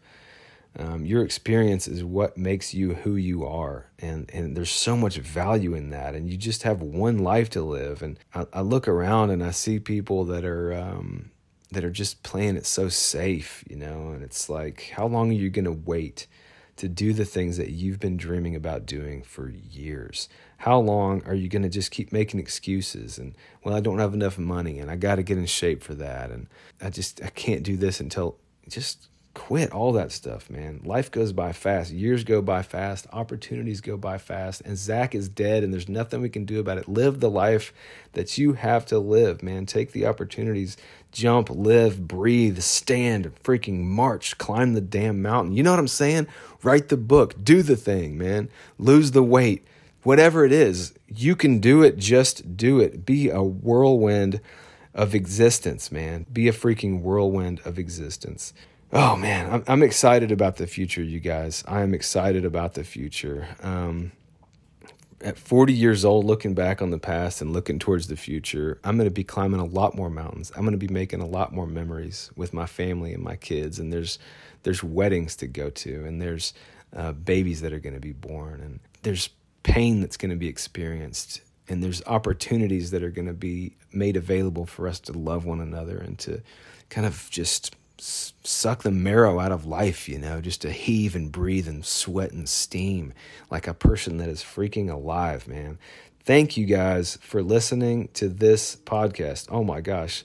If you guys have actually stuck with me for all of the episodes of this thing, man, I thank you. It really means a lot to me. Um, you, you know me, and you know all my stories, and being known feels really, really good. Like I've got an ally out there that loves me, that can vouch for me, for better, for worse, man. You know, I am what I am. And if, if you guys have enjoyed any of these twenty-five, twenty-six episodes, let me know, man. Shoot me a text. Um, let me know. I love to hear from people, and, and share them with a friend. Share an episode that was meaningful to you with a friend. There's a lot here, and I would love for people to, to hear it and listen to it and get what you can get out of it. Um, if you're enjoying this right now, take a screenshot, post it on social media, tell your friends, you know, share the thing, leave me a rating and a review, blah, blah, blah. You know, all that stuff. Um, this has been really fun for me to make, and I hope it's been really fun for you to listen to. And now I am going to go live my next forty years, and I hope that you will do the same. Thanks a lot, you guys. I love you. Peace out.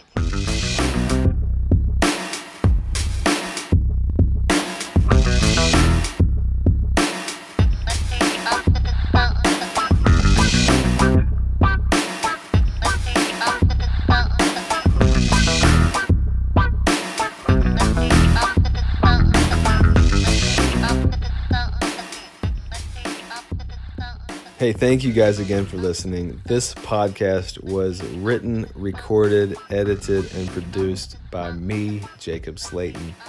The music that you hear, that I've gotten a lot of compliments on, comes from the website Tribe of Noise. Um, I really, really love the tunes. I think it's perfect for this. Um, special thanks to my wife, Micaiah, for making time and space for me to make this thing and record it and, and, and share our real deep life stories uh, about our history and our, our experience together. I love you, baby. Um, special double thanks to David McCormick for letting me use his house to record a lot of these episodes. Um, that's how I was able to keep things on track. So thank you, David. And uh, double, triple thanks to my kids, Emma, Wynn, and Rosie, for just being awesome, awesome people and, and providing so much of the background and the love behind the stories that you hear in here. Um, I, I may be doing a bonus episode at some point in the future to kind of catch up on some... Uh, you know, things I may have missed over the years and just kind of share some more stuff with you. So stay tuned for that. And again, thank you guys for listening, man. This has been really fun for me, and I hope it's been fun for you too. Thanks.